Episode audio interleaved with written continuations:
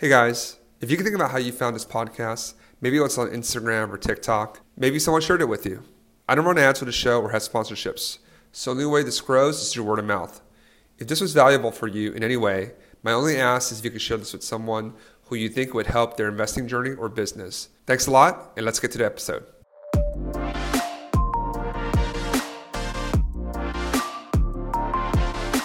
Welcome back to STR Like the Best. I'm Michael Chang. I have a very special guest today. It is my wife and business partner, Elizabeth. Welcome, Elizabeth. Hi, guys. How are you? It's just me. So, folks that are watching this, I'm in the office. Liz is uh, filming in our basement office.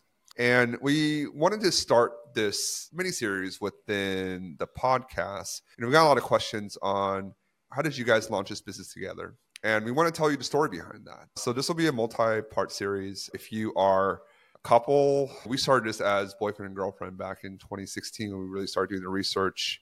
And now we're married. We have two kids, and we continue to to grow and scale the business. So really, just want to tell you the highs, the lows, how to work together, like how we've worked together, mistakes we've made.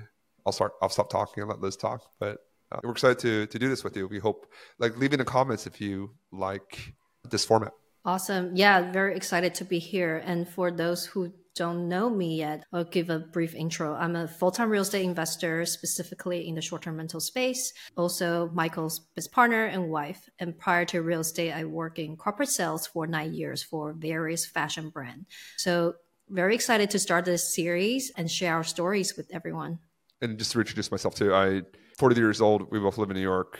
Liz I got married seven years ago. We started dating like 10 years ago in 2014.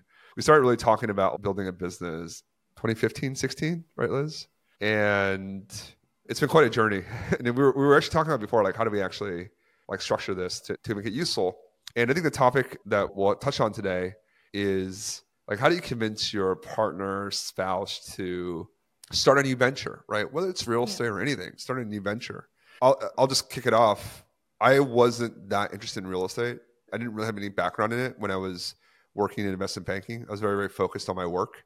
And it took a lot of convincing for me to actually quit my job and want to do this. The really, the, the, the credit goes to Liz for pushing this in the beginning, especially on the real estate side. So, Liz, how I guess you always loved real estate, right? Because you got your real even before we met, you got your real estate. You had your real estate. Like, um, yeah. So I always had the love for real estate. I, I just learned from my father. I knew. Okay. So yes, I always have the love for real estate. I really learned it from my father since young, see how he was able to build his wealth, retirement through owning real estate. So always knew that was a path I wanted to explore. But while working in W2 in the corporate well, like what exactly? You always say like corporate sales, W two. What were you doing exactly? Yeah, so I work for fashion brands doing international sales. What fashion brands? Kate Spade, Tiffany, and long time ago also Liz Claiborne. Like that oh, was like right. almost ten years ago. Yeah, so had a, a lot of learn a lot of lesson and actually apply a lot of sales technique to nowadays into the real estate world. So that has been a great experience. But I fundamentally knew working the nine to five wasn't for me. I wanted the freedom to be able to have full control of my time. I think at that time that was my goal. I don't talk about it a lot. The the fundamental why was the reason driving me is I my all my families are in Taiwan and I couldn't have enough time to visit them. Lucky if once a year. Most of times like once every three times, uh, uh, once every three years. So in the end, I was thinking this can be it. I'm trading my time for money for the paycheck, but I lose my family. So this cannot be the I can't go on like this for that long. Even I stay in the corporate, the how many days can I really take off? You have 14 days. If you go back home, that's it. You can't have anything else. So I told myself I wanted something that had give me the flexi- flexibility on time, and real estate seems to be the right thing to do. So I started immersing myself with bigger pocket podcast, met a lot of real estate investors through just cold calling or networking. So that was great. That's how I kickstart in the real estate journey and then try to convince Mike with multiple attempts. We'll, we'll, definitely hit on that. And had I listened to you earlier, we'd be a lot closer to hitting our magic retirement number. But let's go back to let's talk about your dad. He helped us start this, right? Because he had the he had the vacant unit in one of the buildings that he owns And, and when we say buildings, there's two residential buildings that are like have three units. Uh, we're not gonna be real estate. Don't be like, oh, we're real estate Mongols or anything like that, moguls or anything like that. But like, how did you see? Like, how was that such a formative experience for you to see? And I think talk about a little bit about what you saw, how he was able to really leverage like a pretty basic job into creating like some pretty decent wealth for himself. Maybe just talk about that. I think most people think, oh man, like I have to, because like we both were immigrants, right? And you feel like, oh, I have to have all this money or have this huge corporate job or anything like that. But that's not, that, that wasn't the case. And I didn't actually know this until you told me like later on, like how your dad built his wealth. And I was like, oh wow, that's really cool and interesting actually. Why don't we talk about that? yeah, so that? my father built his wealth through really work. At first, he was a taxi driver. And so he knew by driving taxi, you're just making a couple hundred a day. So he's like, why don't I just save all my money and buy? At that time, it was very valuable to own them, and you can rent those license plate out in New York City. So just to, so for people people that aren't familiar with New York City, so New York City before, actually still now, you yeah. had to buy like a medallion plate in order to be able to drive a taxi. And this is before Uber. So those are actually really valuable. Those were actually like a real savings vehicle for immigrants to save because they would appreciate in value and they would use that to retire. Now after after Uber, that, that caused big problems. Mm-hmm. But sorry, that was a savings vehicle. So for folks that aren't from New York, don't know the taxi medallion thing we have here.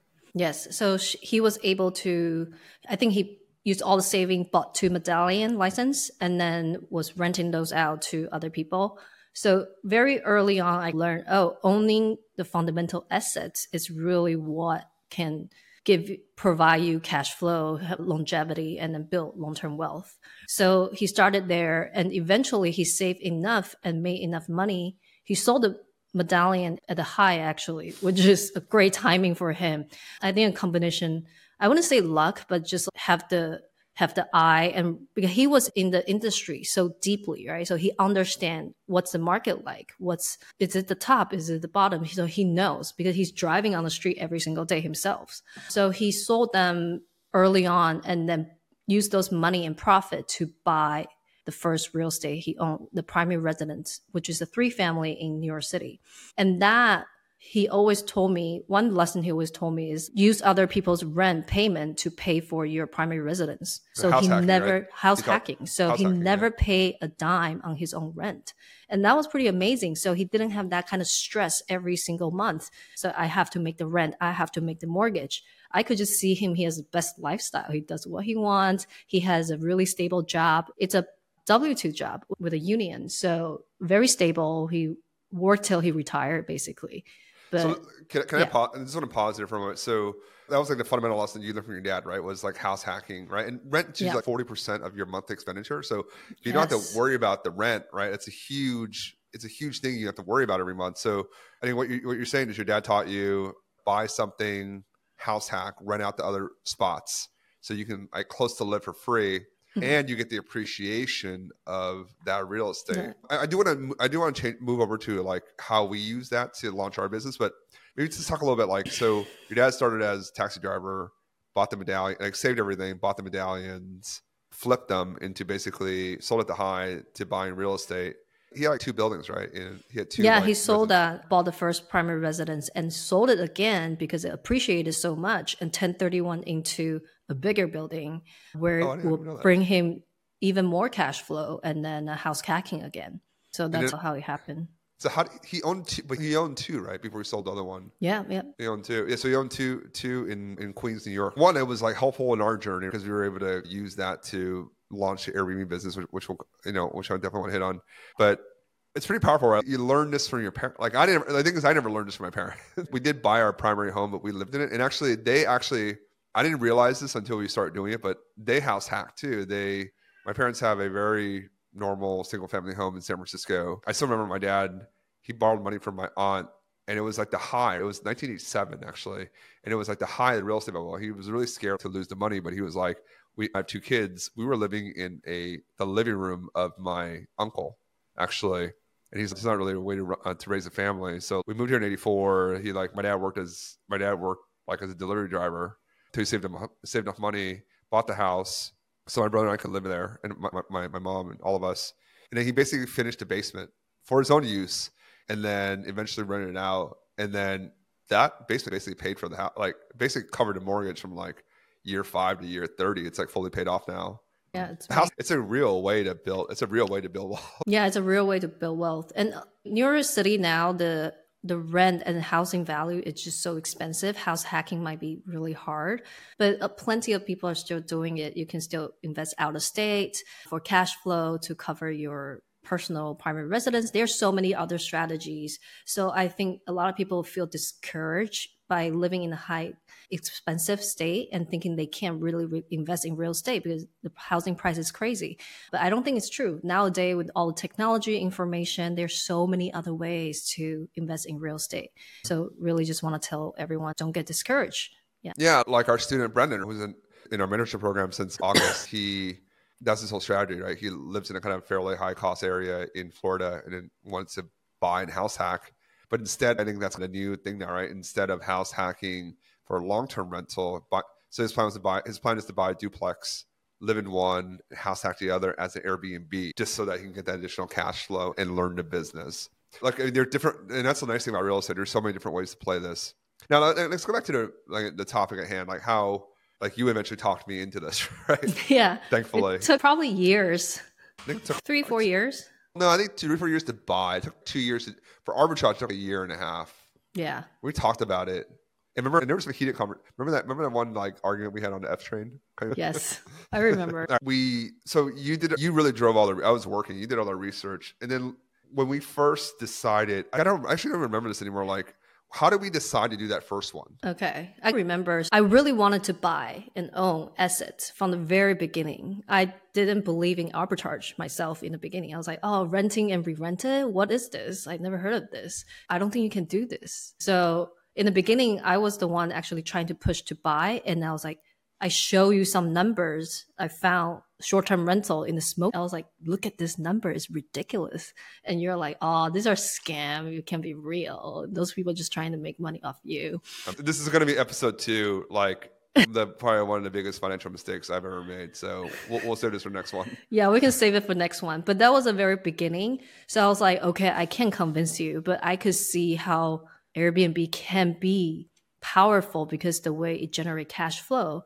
So we at the time when my dad had a vacancy, we had a light bulb moment. It's like, why don't we try with our own, my our family's own unit? It's vacant, and then see how it goes before we risk everything else. So the capital wasn't that much. It's really just the furniture. It was about like 10k max. At that time, probably was eight thousand dollars. Yeah. yeah. So yeah. So that's how we how I convinced you to even try it. So we tried it, and then you're like, "Oh my god, what is this number?"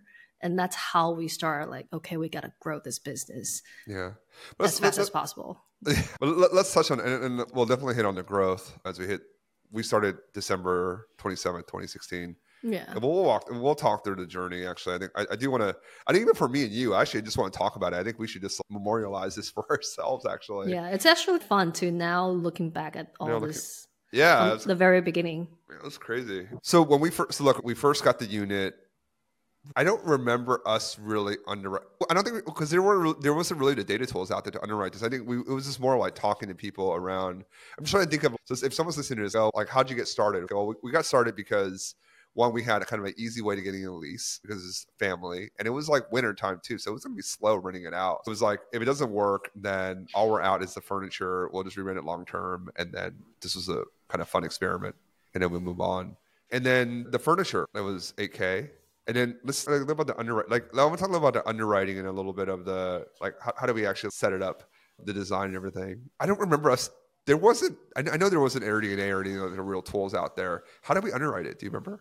We didn't really. It's just on the spreadsheet. You try to build your model, your investment banker model, and then we just play with the numbers, and then just based on there was any and yeah, there wasn't any tool at that time. We were just going on Airbnb.com and really just look at people around us. The yeah, enemy, yeah, right, the, yeah. The enemy method, the famous enemy method by Avery did, right. and Luke. Uh, yes, they branded we, it. I don't think it was like they didn't invent it. They just branded it. Now. Yeah. But cool. it's really cool. So we did that and then just, uh, I think we can do this. And then I think at that time we were like, okay, the worst case, we lose the lease and then move on. We are not, it wasn't, a, we didn't invest like $100,000 to buy the property. It yeah. was a lease, a 2300 lease. So now it jogs my memory a little bit. I remember it, the way I built the model. I remember was just like, all right, so our lease, our rent is this our expenses is this. All right, if we want to make a thousand dollars a month, like what we have, what would we have to make? And I remember looking at it, it was like, all right, we can do dollars a month, and then rent it out twenty days. Then it's okay, that's four hundred bucks plus four thousand plus the cleaning, so that's five thousand dollars. Like, okay, can we do two hundred? And then we looked mm-hmm. around. I think we can. we weren't sure, but it was like it was just worth it to try. And I think it was just like get you off my back a little bit too. It was like, all right, because you had done so much work on it too. It's like we got to try something. We got to. I think this is a lesson too, right? Like, you had to just try. Sometimes you, you, you never know. It's not guaranteed but you have to just try. And I, I remember wanting to, I remember being like, one, you were really pushing, you kept pushing it too, is didn't want you to waste all the time and effort into looking at this. Persistence. Persistence. Being persistent but, helps. But also making like a real case too, right? Like, yeah. hey, this actually can work. But I think you being flexible too, right? Being like, all right, if he's not ready to buy, I'd never bought anything before, right? Because it was like, even those houses in the Smoky then were like 400K. With 100K, I was like, eh, I don't want to do this, $100,000. Like, I remember having this conversation with you. It was like, dude, we've never bought anything before. Now you want to buy a property in Tennessee that I don't know, have no idea where it is, never been there. Put 100k, put put half a million dollars down, and we're going to manage this remotely while I'm working full time in banking, and you're working full time. That's nuts. Yeah, I remember that conversation. It was pretty heated. I was like, "You don't understand this number. Have you ever seen this before?" No, and I know, but and, and that was saying like when you work and you don't have no yeah, idea. you just don't have time. Yeah, but it's don't have time, but also you don't have a perspective too, right? Yeah, because for me, my perspective is like stocks. Oh, stocks go up eight percent, right, or whatever, right? And then when I see big numbers, I'm like, oh, this is a scam. I don't. Believe. And, and I think a little bit of just it's like you're protecting yourself too. As in, I'm smart, like I know when these are scams. Yeah. And like you're too proud to be open minded. And that, that was for me was a big thing. I was like too proud to be open minded. I'm the one with the MBA and I'm the one with the investment banking and done billions of deals. This number impossible. doesn't exist. This, is, this must be a scam because I don't understand it. So this is a scam. And that has served me so poorly until I changed that thinking. But like that, I think our journey of starting there, I think that you were like at least flexible. I mean, like, all right, we won't do this, but let's at least think about arbitrage. And remember, I think like the idea of arbitrage is actually for your mom. Yes. So to be fair, our par- my parents they are like the people we really need to think. Yeah, big time. Yeah, uh, your so Liz's mom, her, her friends, people doing rental arbitrage. We actually didn't know about this. We did some research with like people were talked about it, but we didn't really put it together until she had someone in her network show her what they were doing in Manhattan, and they were like, "These numbers are ridiculous." And we're, like, "All right, if they can," and we're like, "If they can do it, we can do it." That's how we got started, and that's how I think ultimately I became convinced of it. And listen, you were, I guess, you were just convinced of it from the beginning, right? This is just something that you wanted to do. You, yeah, I knew Airbnb is something I wanted to tap into, not more more so real estate is something I know I want to get into. Airbnb just like the timing and everything, it just came along the way and then marry the real estate aspect pretty well. And then with some of the design element in there and coming from the fashion industry background, that really helps. So my vision was already there when the idea popped up. Okay, I'm willing to give it a try. If we can't buy, let's rent. Let's prove that it works. And then let's go sharpening our pencil operationally and on the analysis as well before we go buy something bigger because in the end of the day it's our own capital right? It's expensive. it's yeah it's our money. We got to be really smart on investing. So that's why i was like okay i'm committed. I'm willing to do this. So i remember you and i worked really hard for the first a year or two really just on the weekend setting up units doing the op- figuring out operation stuff all along. And at that time there wasn't a lot of technology to help you like today. We were using manual keys. We were answering every questions on our own 24 we were our phones. We were just using the airbnb app. There was no pms there was yeah there wasn't a lot of the tooling that there is now. And i think that's what i want to hit on i think on the next episode. What should we talk about on the next so the next episode i think we'll talk about how we launched and yeah, I think we should talk about how we launched. And then, so folks, if you're listening, if you're interested, like definitely give us a comment, hit us up, let us know if you like this, any topics that you want us to cover. But I think we'll keep this one shorter for now. I want to just introduce this concept, this topic, And you'll just hear directly from me and Liz on how we launched a business. Ultimately, like the podcast really is to showcase to people that it is possible for everyday normal people to do this. We're, we're very normal everyday people. We're, we bring on guests that have done it as well. So you'll mm-hmm. hear it mm-hmm. directly from us. This six now seven year journey together. Yeah, and then it's actually it's very interesting for us to unfold this again to think back how much growth and progress we have made. And I do think having as a husband and wife team working together in the beginning is very difficult. If you're seeing another, I have, I always tell people, oh, how do you convince your spouse? I will say in the beginning, first two years, it's really hard. You have to work out all the different ways of thinking. You see a different side of your spouse from work versus at home. So how do you balance that? So I think that's something we want to hit on in the next couple episodes and really share how we how we overcome this these challenges. I know. Well, I'm really easy to work with. Yeah, as a city investment banker who is skeptical about everything. Yeah, yeah. What's I think it's like there's a time and place for everything, right? And there's definitely a lot of stuff like when you're working that serves you really well when you're working in a W two job when you're working for someone else. But when you work for yourself, you have to. There's a lot of those thinkings that have to change and have to pivot because when you work for yourself, like just one thing, like it's not about winning. It's about it's not about you winning. It's about everyone winning. And what I mean by that was like in the beginning, when I looked at it, I have to win this negotiation. I need to win this thing. And if you never leave anything on the table for the other person, there's no relationship. They don't want to work with you anymore. And all ultimately running a business is like building a successful business is building relationships around you with your guests with your landlords with your vendors with the people that you work with your with your business partner so this is an example of one thing that i've learned and yeah, I think this is partly great for us to do to have to memorialize this and a little bit cathartic too, at least for me. A lot of things yeah. that we've gone through, and my hope is that this, if you're listening, if you are someone in a professional services job, like I did this, I started this at 35. I'm 43 now at 35, so it wasn't like 21 when I started this. So it's not about what, what age you are, but it's just like the mindset. Are you ready to do this? I think that's a much more important thing mm. that I want to just make sure that that folks understand. I'll leave you the last word, Liz. Yeah, and I think one of the cool I would end with this. One of the coolest thing I think I have seen for ourselves is the personal growth for both of us in terms of building a business together and then build how do we think about our family for the future the business actually helped a lot as we started building our family which i never thought of so that's something i guess a, a pretty big unexpected benefit that, that I found. I really want to hit on that too for the next episode, but I do think building your own business is one of the coolest things, one of the hardest things too that you can do, but the reward is so worth it. And I will leave it at that. And then we will talk more about it next episode. All right, folks. Liz, thanks for doing this. It took a little convincing. I'm glad, glad we were able to do this. And then hopes folks i hope you guys enjoyed this episode and we look forward to making more for you guys. Have All right, thank you. Bye